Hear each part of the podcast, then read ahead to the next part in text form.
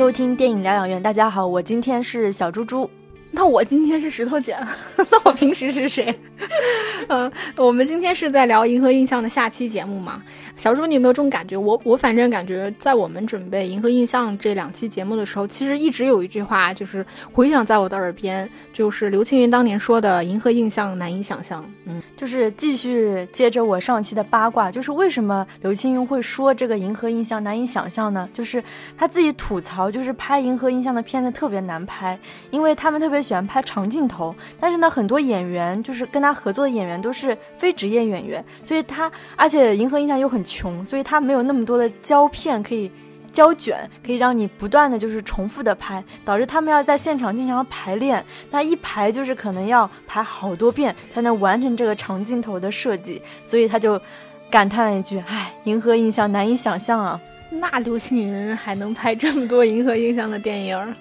那呃。这期的话，我们首先会来聊一下《银河印象》，跟呃《银河印象》就是我们的人物篇。嗯，其实说到这个《银河印象》，其实大家都知道是一个集体创作的现象嘛。尤其是早期的《银河印象》，就是不光是导演和编剧、监制，甚至演员都要参与创作，这是一个很罕见的现象吧，也是很香港很独特的现象。石头姐，你有没有听说过其他国家或者是区域有过这种集体创作的现象？我觉得像银河印象这种创作模式是真的没有。比如说，我们看那个好莱坞的那种电影，它的集体创作是制片人可能拉了一个班子之后，大家一起写剧本这样的。但是像银河印象这种十几年，大家就是你什么都做，这个在这个团队里面去共同完成这件创作的事情，我觉得是从来没听过的。还有一个就是在香港很罕见的现象，算是因为在香港很多电影都是监制主导的，导演还是其次啊。那你像什么徐克啊、麦当雄啊、杜琪峰都是强势监制的代表。有人说这三个人生平嗜好强奸，就是你有没有发现，就是其实这个现象真的还蛮特别的，因为香港人之间喜欢互相监制。我觉得这个。像你说这个，应该就是延续到香港电影、香港香港导演北上之后，他们仍然很喜欢当当监制。你像那个徐克跟周星驰，就是两部《西游记》呃，两部《西游》就是互相监制，包括这个陈嘉上，然后徐陈可辛，然后还有这个关锦鹏，他们北上之后都很喜欢给年轻的导演当监制。因为他们这个监制跟我们印象中的这个监制其实是有很大差别的，对啊，因为我们这边监制其实基本上都是一个空的名头，一个挂头，基本上就是电影公司的老板或者老板的亲信这样的。那我们呃首先会聊一下《银河印象》的几个幕后的主要人物，呃，首先首当其冲的肯定是杜琪峰嘛。但是因为杜琪峰确实非常重要，所以我们会把它放到整个人物后面去聊。但是杜琪峰他的代表作在《银河印象》里面是最多的，他代表作就是《枪火暗战》一二两部，然后包括这个《柔道龙虎榜》、PTU 黑社会、神探跟文雀等等犯罪片，当然也有像这个孤男寡女、但是男女一二向左走向右走这样的爱情片。然后像呃，其次就是韦家辉的话，在大家印象里面，他比起导演的功底，可能更多的是编剧的能力。他主导编剧了《银河》很多的爱情片，比如说《单身男女一二》、高呃高海拔之恋二、独占盲探。他在《银河印象》独立署名导演的作品其实并不多。最重要的还是就是《银河》官宣的这个处女作《一个字头的诞生》，其次还有就是两千零四到零五年之间的这个《鬼马狂想曲》等三部喜剧片，还有这个两千零九年的《再生号》。其他的作品他都是跟这个杜琪峰一起联合挂名导演的。杜琪峰。其实，在采访的时候也有聊过，韦家辉其实才是启示了他决定要走原创这条路，呃的人，也相当于是给了他一个创作方向。就是关于韦家辉跟银河印象的恩恩怨怨，其实比如说又出走又回来的，我上期节目当中已经讲了很多，感兴趣的朋友可以再把上一期的节目给听一下。那说到就是刚才我有提到，因为香港电影不只是说导演说了算，其实监制也是很重要嘛。那韦家辉他在银河印象，就像石头姐刚刚说的，他真正署名的主要代表作是一个字头诞生，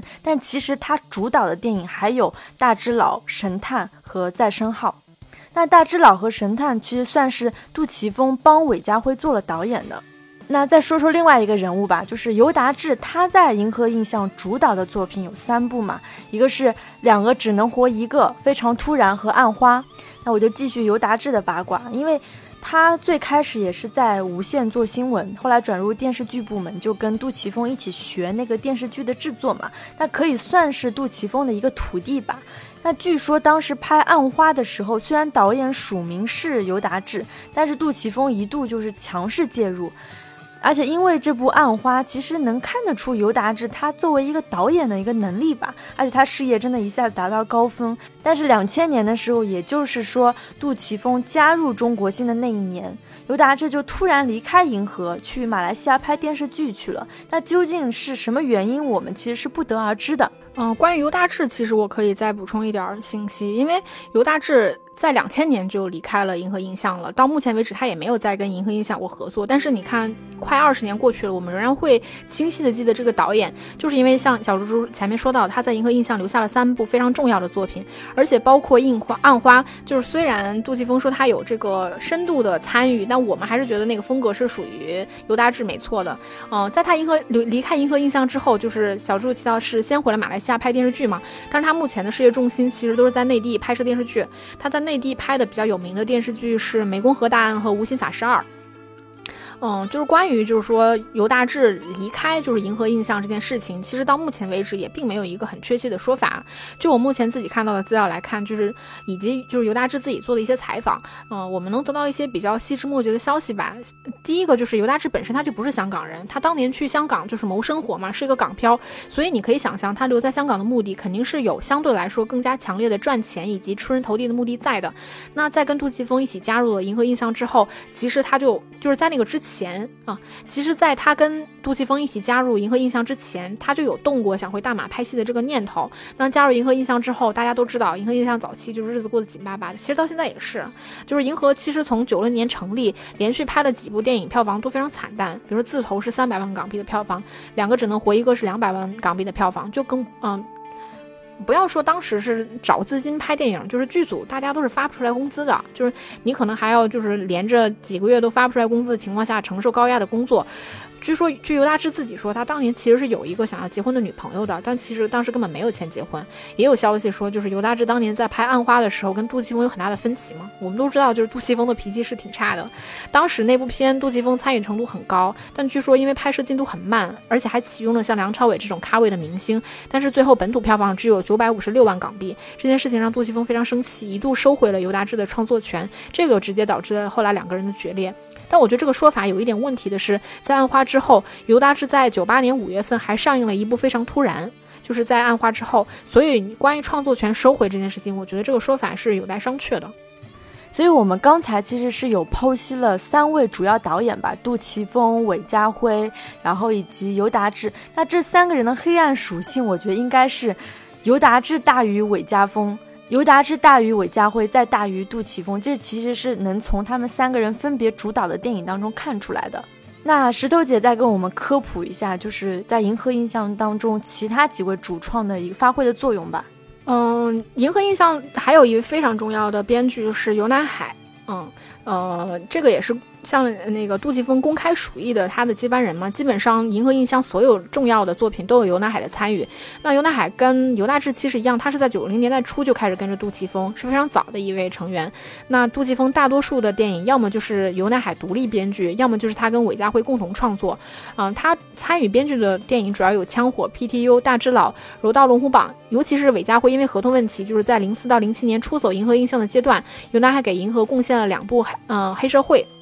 这两部电影直接就把杜琪峰推向了国际影坛，嗯，可能因为我自己也参与过剧本创、编剧创作，所以其实我自己是很推崇这些好的编剧的。从尤乃海编剧的所有作品来看，我们看得出来，这真的是一个有鬼才、非常有天赋的编剧。那尤乃海在杜琪峰和韦家辉面前，就是直到目前，他也一直是以一个学生的姿态自居的，跟韦家辉和这个呃杜琪峰二人的配。啊，默契度是非常高的，就是他目前也非常配合，就是杜琪峰那种电影开拍了才去创作剧本，然后到了片场动不动就要改剧本的工作模式，效率非常高。就我们私下开玩笑，就说，嗯，游南海就是完全就被雕刻成了非常适应杜琪峰工作方式的这么一个人，嗯。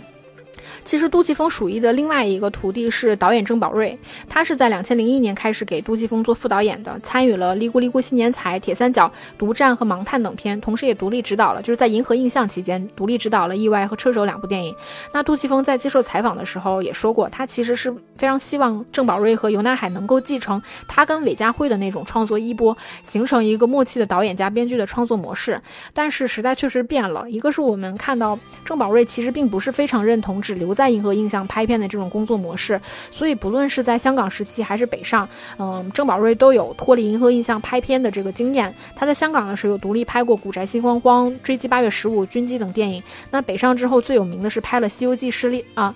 北上之后最有名的是拍了《西游记》系列，就是《大闹天宫》《三打白骨精》和《女儿国》，后面还有一部《三借芭蕉扇》。此外还有《杀破狼二》，可以说就是银河印象出身的导演里面，他是北上拍大制作最有经验的一位导演。就是，但至于他拍片的质量，我觉得就是见仁见智了。最后我们要聊的一个成员是罗永昌。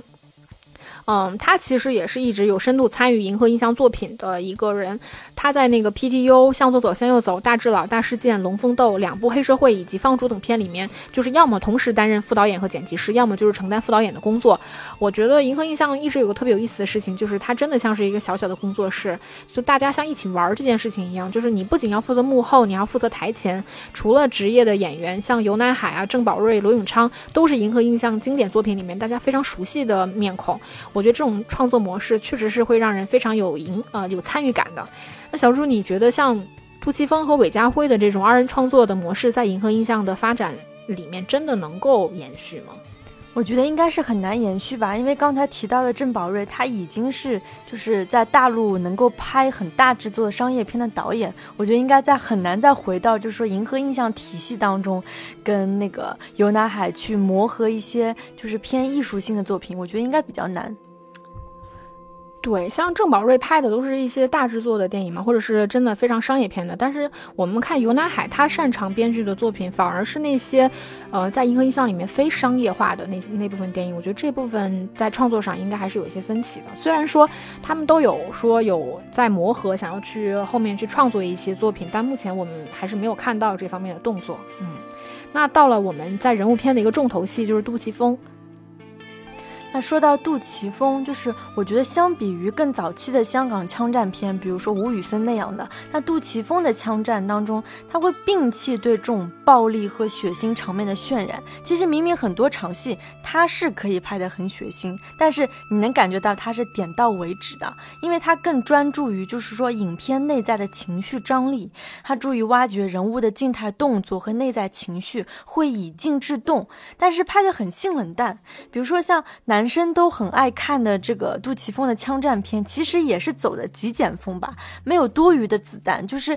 但是战前和战后都特别紧张，每一个静态的动作都可能能影响到整个情节的一个转折点。比如说枪火中那场那个荃湾商场的那个枪战嘛，它是多机位拍出了不同人当时的一个状态，就把人物内心的那种紧张啊。那种焦虑渲染的特别好，但是每个人又很训练有素的，能够就是选择这个站位，而且双方都是在相对固定的位置是射击的嘛。那画面调度其实是靠摄影机的缓缓移动，由于那个镜头数量的增加，其实反而会让人更觉得窒息吧。那我觉得这种拍法其实是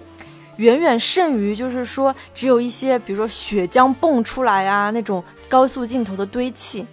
我听说，就是杜琪峰当时亲自撰写了一篇就是场景的分析文章，刊登在那个电影双周刊，那是香港一个本土非常有影响力的电影刊物。他在文章中写到，就是最重要的是，这组枪战的目标并非是为了展示俗气的动作，而是为了展示某种麻木的兴奋。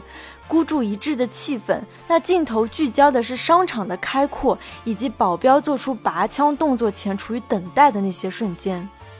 那。我们可以看出，其实他很多电影会被一种特定的形式感所包围，尤其是人物的站位吧。我觉得这个在枪火和放逐当中体现的特别明显，因为他都是拍那个五个人的群戏嘛，所以这种站位的构成的几何画面就变成了一种剧情的抽象化表达。我觉得就是特别传神吧。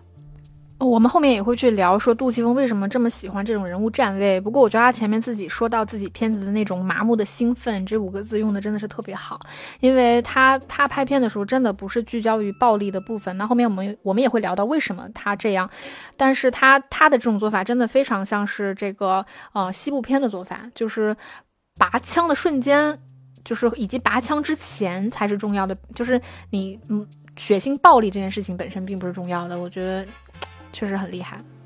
另外一个，我觉得就是《银河印象》拍摄的警匪片当中，动作戏本身是有比较强烈的舞台感的吧。比如说像大事件中那好多分钟的那个开场，然后包括凤雏，比如说在张家辉家里面那段那段枪战戏，就是他们会偏好用低饱和度的色彩去强调这种人物的疏离感，构建这种本体和观众的距离。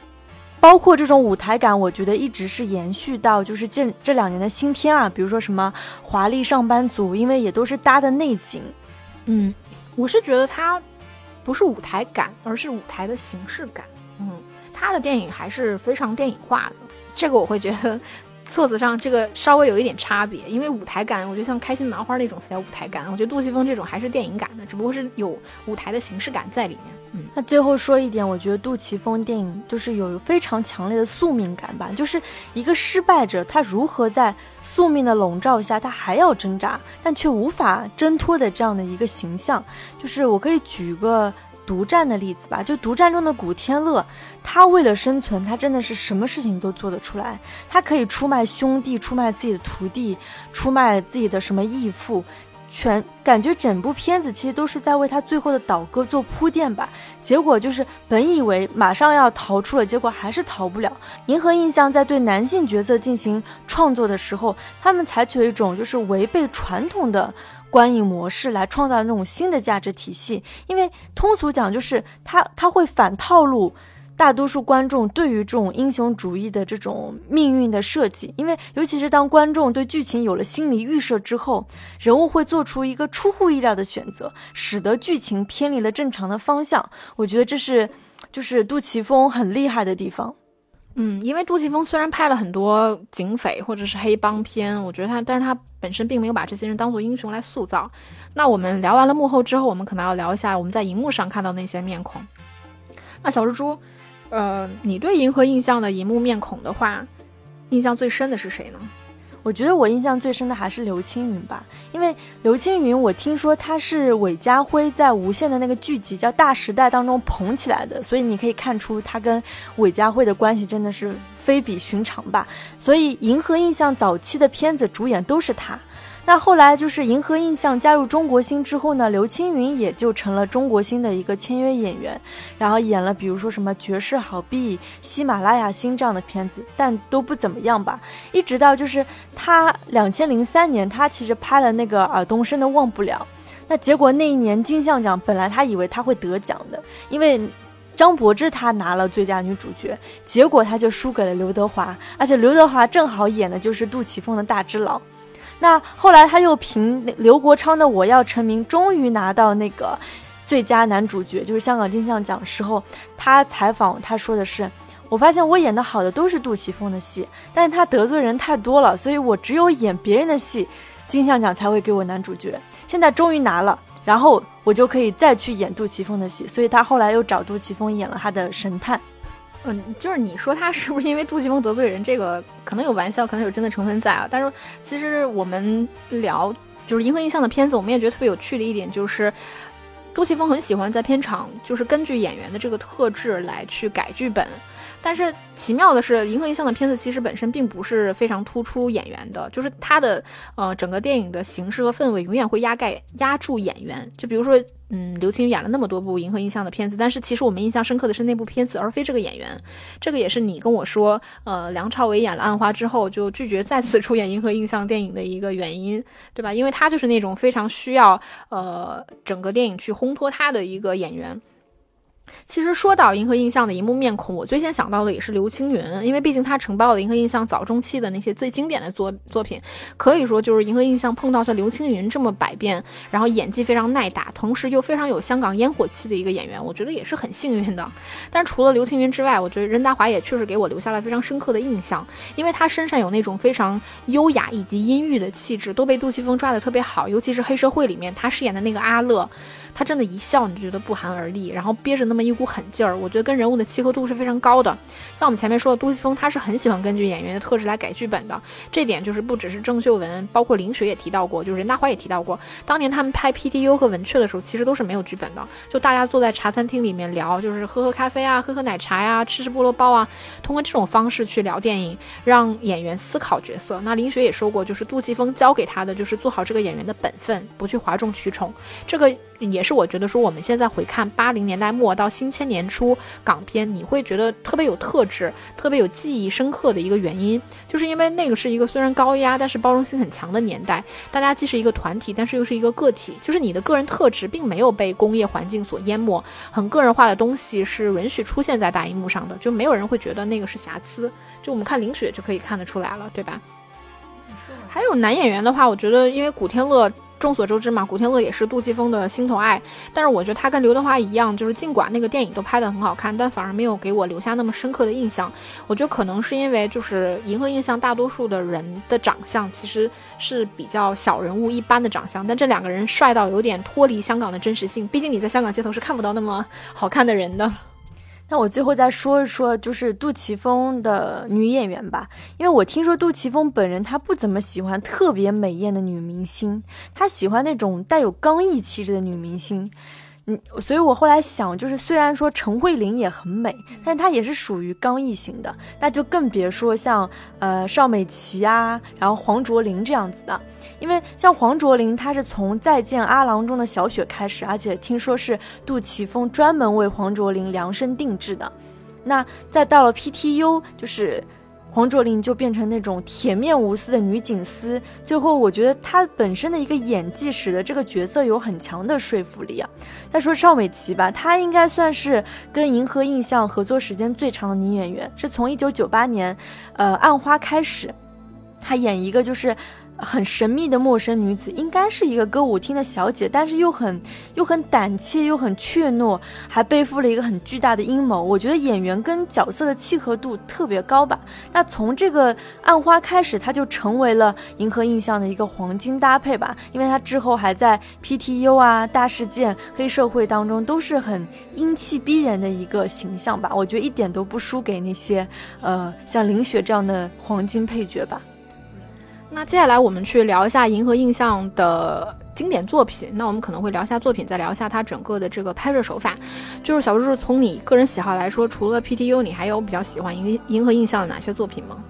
呃，放逐吧，然后黑社会两部，文雀。对我，我我我，其实我们俩还重合度还很高。我也很喜欢黑社会、枪火和放逐，就尤其是黑社会吧。因为今天我们去讲银河印象的，因为我们今天聊的内容。啊，因为我们今天主要是从这个银河印象的犯罪片，也就是它的警匪片、黑黑帮片这几个角度去聊，那不太会去聊到它的爱情喜剧片的那个部分。那我会跟大家聊一聊银河印象在创作手法上的一些相对共性的手法。呃，大家觉得银河印象的辨识度非常高，其实主要是因为它在这个题材选取、人物设定、场面调度以及以及音乐上都有共同之处。首先是在题材上，就不论他是拍警匪还是黑帮，他拍的都是基于香港当下的一个故事。你会觉得就。警察和黑帮他们之间并没有那么大的差别，这跟传统商业市场上那个警匪片或者黑帮片是有很大差别的。他不追求善恶的二元对立，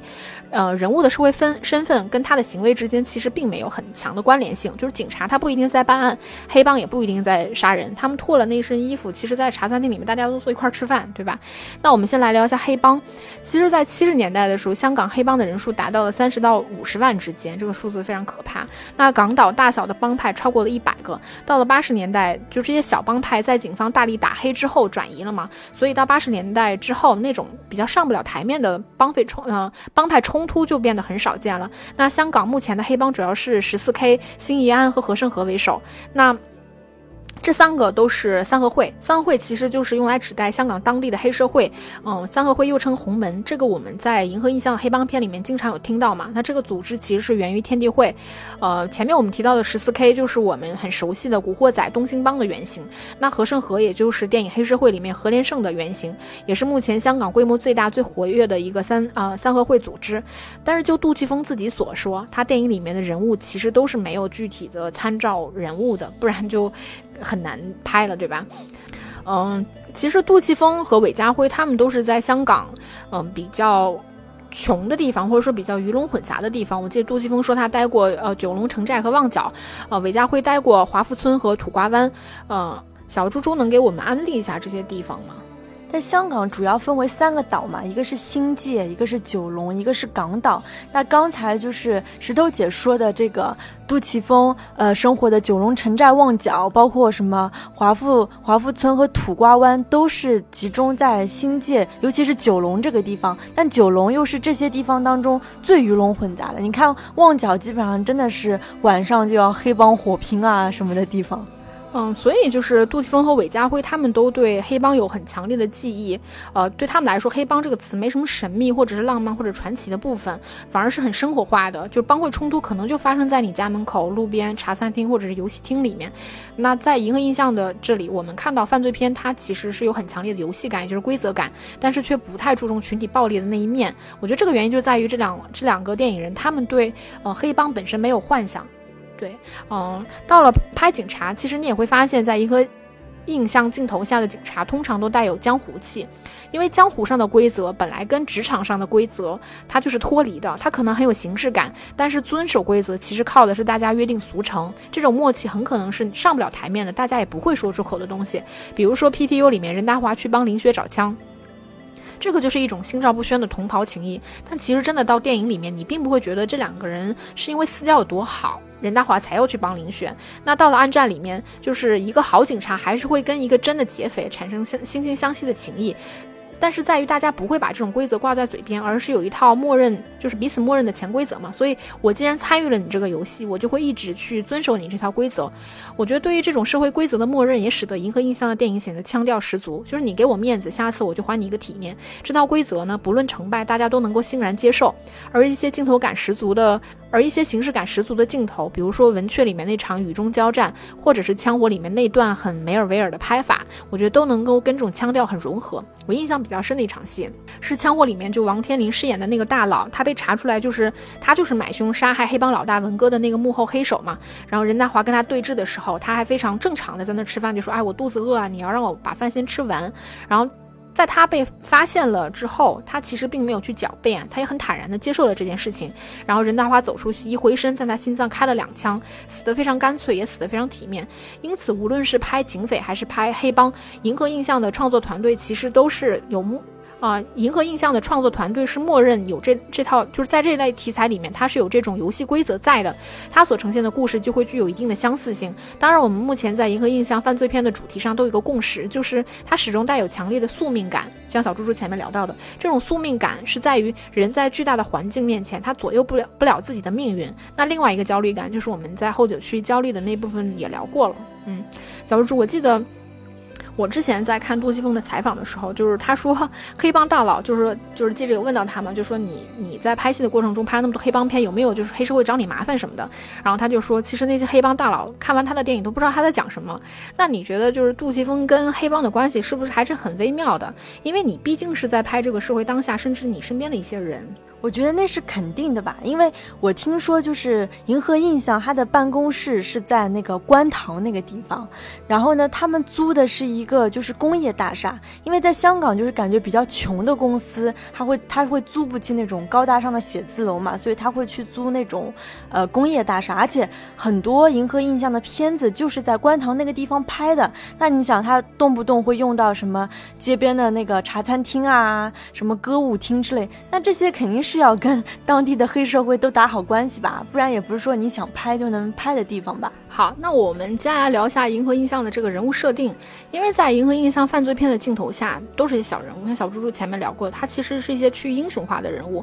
当然，人物可能会有有弧光的时候，尤其是在表现兄弟情谊的部分，但这些人本质上都不是英雄。连杜琪峰也自己自己也说，他其实拍了那么多黑帮片，他本质上并不是在歌颂这些人，就是黑帮也无非就是一个行业，就是大家就是哪怕是黑帮。里面的人现在他们也并不觉得说这个行业就是好的，大家都是要过日子，没办法嘛。所以就是杜琪峰电影下的人物，我觉得有两套行为逻辑，基本就是两套，一套就是这些人其实很容易背叛什么。可能很容易背叛他的规则或者是他的兄弟，但是也很容易相信，就是你跟我说了一件事情，我就相信，我就会遵遵从你这个规则。我觉得这个也是另外一个层面上的单纯，不会像我们今天去塑造一个人物，比如说我们今天在写一个剧本或者写一个小说，我们去塑造一个人物的时候，我会把他的整个前世今生都想好，就是他的家庭关系是什么样的，他的父母是什么样的，他多大呀，他性格是什么样的，他的求学、工作、情感经历是什么样的。对吧？嗯，银河印象都不会这么啊，我会去想一想，就是想想一大堆来使我这个人物显得可信。但是其实你看银河印象里面的电影，大家可以有共性，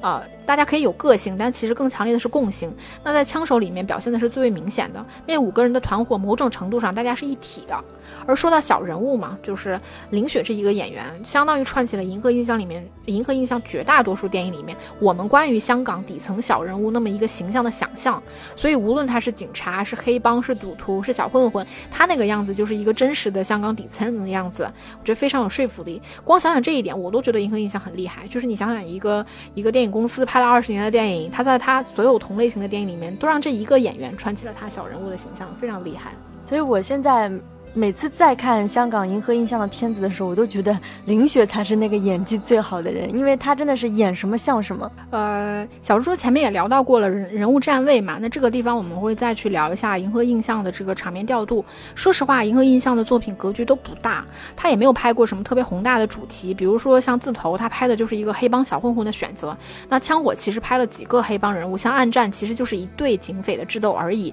这些题材固然很有独特性，但其实这些题材跟时代并没有那么强的关联性，我觉得这个也是一方面是杜琪峰这一班创作人有意识的选取，也跟香港的地缘性有很强的关联性。银河印象的作品，我们觉得好看的一个原因在于它永远在拍香港。对吧？就是比如说香港的街道、香港的茶餐厅、香港的老建筑，呃，香港的商场、它的叮叮车。那香港我们知道它就是那样一个拥挤密集，就是你可能一会儿要上坡，你一会儿要走隧道。但是杜琪峰本人是非常迷恋这些很生活化的场景的，也会让这些场景不断的去跟人有互动。比如说我们可能在银河印象的片子里面，就基本看不到街头追逐，但是却经常能看到一个人在茶餐厅吃饭，然后吃完了之后他可能在街上步行，然后又进入了一个办公楼，他并没有很开阔的视野给你。一拍，那人物活动的空间大多数是在室内，其实这一点跟我们内地是有很大的差别的。所以杜琪峰在摸索了，就是在北上之后摸索了一段时间之后呢，他拍三人行的时候就采用搭景的方式来拍，还是把戏份放在他最擅长的室内调度。嗯，说回地缘性，因为这种特征，所以我们经常能看到银河印象的电影是夜景嘛。一方面是因为犯罪这个题材跟黑夜离不开，另外一方面就是只有在黑夜的时候，香港才路上没有那么多人，也能够。才能够营造出杜琪峰想要的那种肃杀跟仪式感。关于这个部分，最有代表作的，具有啊。关于这个部分最有代表性的作品是 PTU，因为那个整部片子都是夜戏嘛。除此之外，我在看纪录片的时候也听到香港啊影评人舒淇在聊到另外一个原因，就是前面小蜘蛛聊到为什么杜琪峰这么喜欢人物站位，是因为杜琪峰本身是拍电视剧出身的嘛，所以电视的框大小我们都知道，他呃那个是很小的视野，所以他要求你取景永远是中景近景。所以当杜琪峰改拍电影的时候，他一直在强迫自己去把视野放大，以以营造出一种种电影感。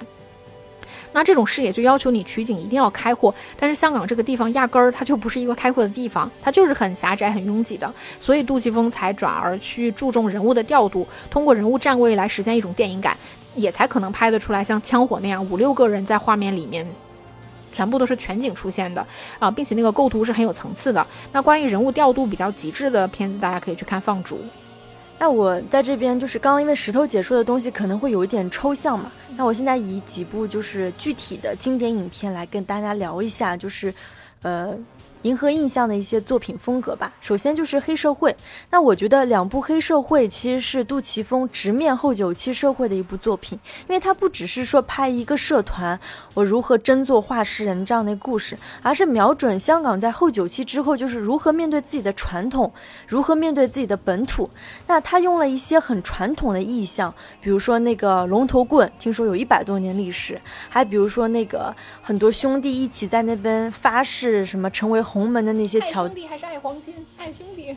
对，就是你发现这些东西其实都是传统，但是呢，像那个游泳，但是像那个游泳，他演的那个内地的那个什么局长，他其实代表了现在的秩序跟国情，所以他会有一种就是旧传统如何在新秩序当中找到平衡。我觉得是两部黑社会真正关注的东西。有人说杜琪峰的电影就是一直在拍香港，因为它充满了香港身份和气息。所以我建议就是，如果你们要去看呃银河印象的片子，或者是看任何香港片，都要看粤语版，因为真的粤语版它人物的对话口气，包括取的那个外号，会跟普通话版本真的是有不一样的味道。比如说像黑社会里面那个。梁家辉演的那个大地，他的背景是来自于荃湾呢。那其实荃湾是一个卫星城市，那生活在那边的人很多都是什么草根啊、普通老百姓，最多加上一些什么新兴的小资阶级，比如说什么茶餐厅的老板。所以就是当就是全篇就是围绕，尤其第一部吧，就是大地跟那个阿乐他们会对争夺尖沙咀这片土地特别在意，是因为尖沙咀才是香港的核心，因为那里不只是充满了说商机，你可以赚到很多钱，它更是一个香港人他对于这种权力核心地位的一种遐想，我觉得是有很强的地缘政治的味道吧。比如说影片当中他们那个社团坐在一起开会。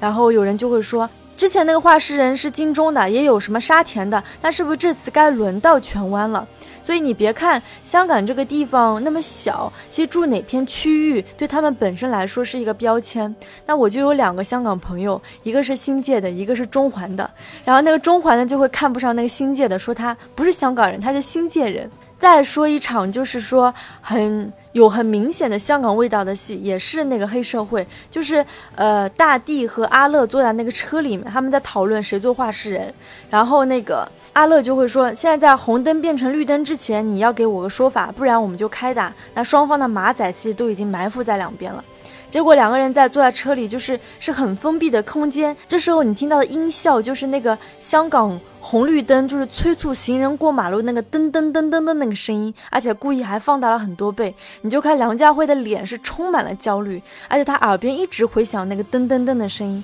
我觉得这是杜琪峰很厉害的地方，因为他完全利用香港很本土的这个东西，去帮他创造这种影片的氛围。因为其他任何城市我是没有听到过这个声音的。只有香港这个很很变态的地方，节奏又那么快，就连过马路都要催你。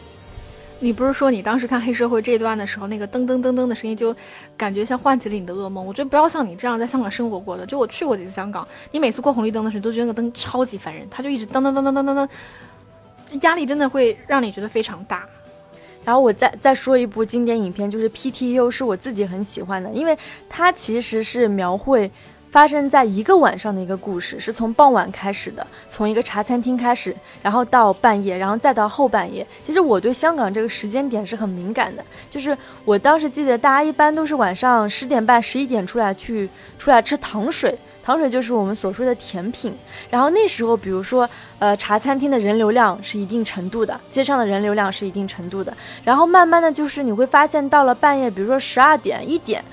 它的那个人流量是这样子的，或者是说你坐在茶餐厅里面，对面招牌打进去的那个光是这样子，结果到凌晨三四点，尤其是黑社会，尤其是 PTU 最后那场大戏，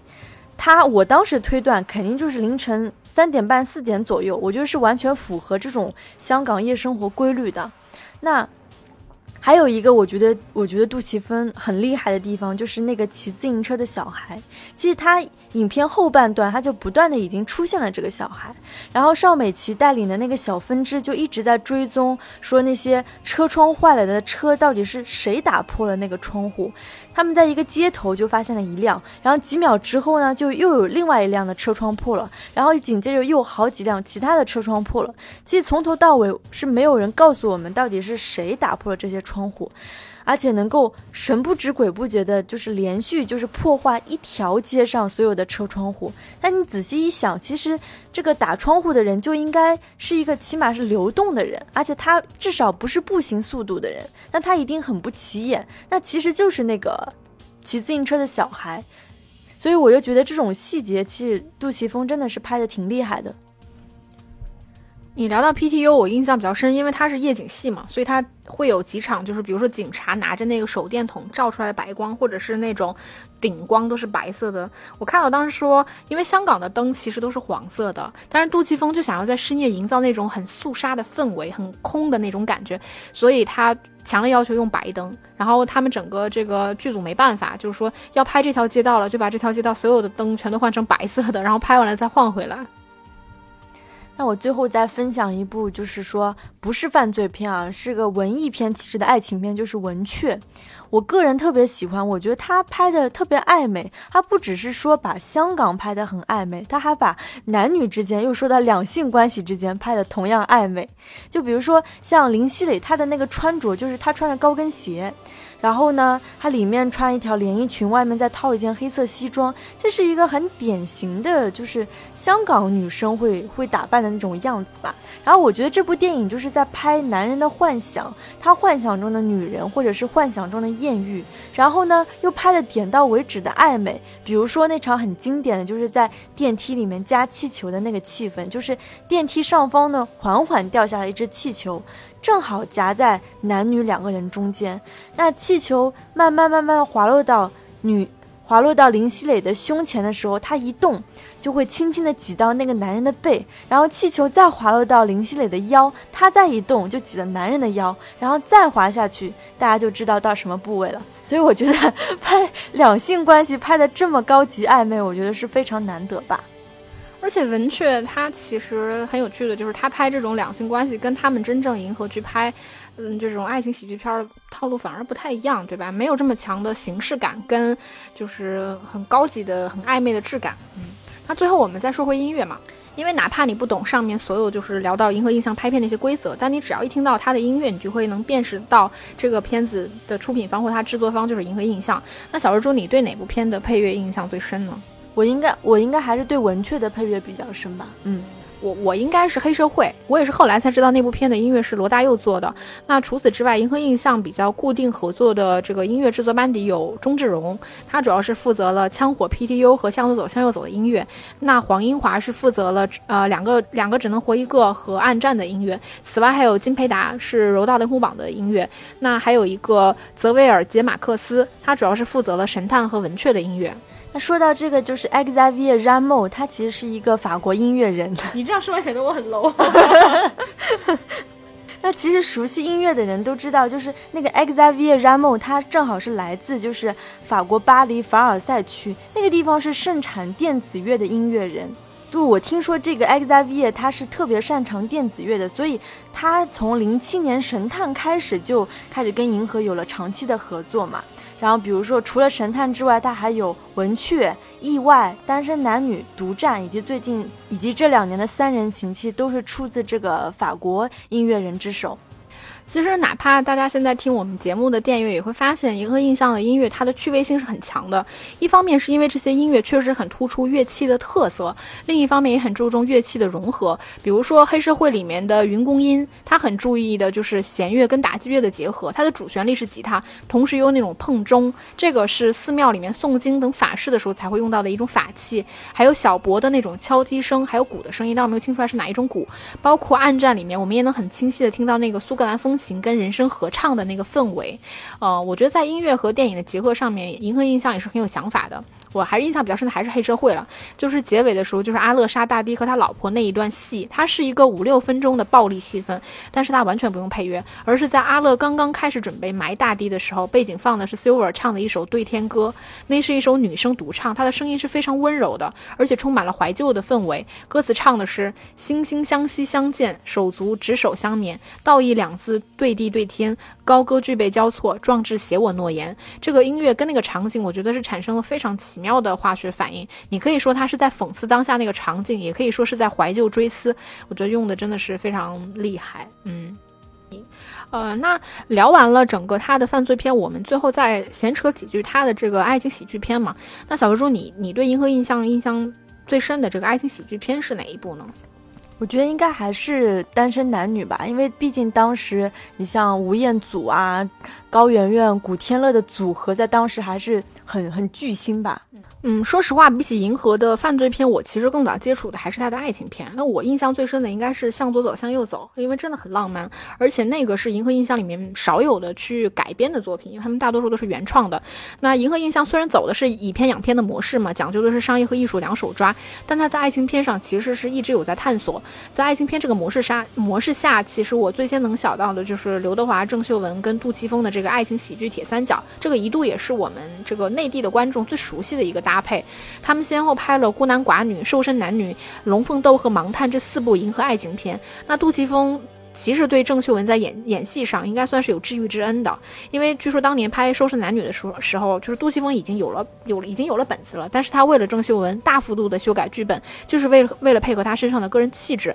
那后面两个人合作的电影也都算是为郑秀文量身打造的，就是为了突出他那种有点神经质以及傻大姐的个人喜剧特色。嗯，说回爱情片这个类型，就无论是在香港本土拍片还是北上之后，其实银河印象在爱情片这块是非常注重都市感的，他很。经常去表现这种都市男女在高压下的情感状态，嗯，第一就是这些男女其实他们很缺乏认同感，第二个就是他们是依靠感性来驱动情感走向的。除此之外，银河也很注重就是爱情片跟其他类型元素的结合，比如说古装片啊、恐怖片，甚至就我们现在经常流行电视剧里面流行的那种职场戏嘛，这个也是在银河的爱情片里面早期，比如像孤男寡女这种片子，他们就已经去用到了。所以在银河印象的片子里面，我们可以看到就是人家拍的那种爱情片才是。一种都市爱情片，对吧？嗯，这个我们在第一期节目有聊过这个话题。嗯，最后我们其实呃再简单聊一下银河印象目前的一些排片情况，就是我们前面提到的《树大招风》。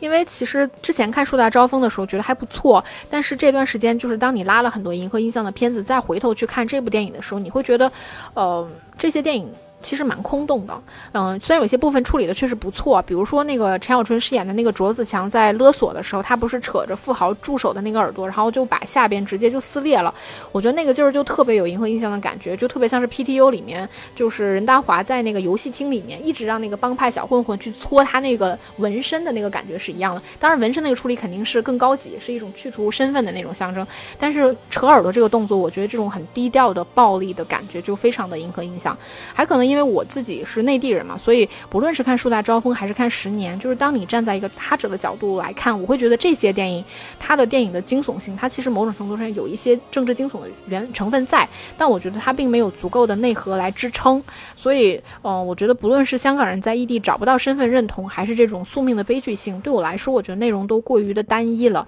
好像除了政治就没有什么别的好讲了。那这部电影相较而言，肯定是林家栋演的那个季正雄那段是最精彩，也最有迎合。印象味道的一块儿，嗯，你想想，我们看银河印象的电影，你不会只看得到政治。我觉得这个也是现在香港电影拍的，我们觉得越来越狭窄的一个原因。我记得当时树大招风，我看那个淘票票，发现他是有在就是深圳那边，起码是有计划上的，但是过了一阵就发现撤档了，说明他其实是有在广电总局那边做一些努力，只是没有通过审查而已。呃，主要是任贤齐那一部分应该是过不了审的。那呃，银河印象这期的节目我们基本上就聊到这样，那我们就下期节目再见喽，拜拜。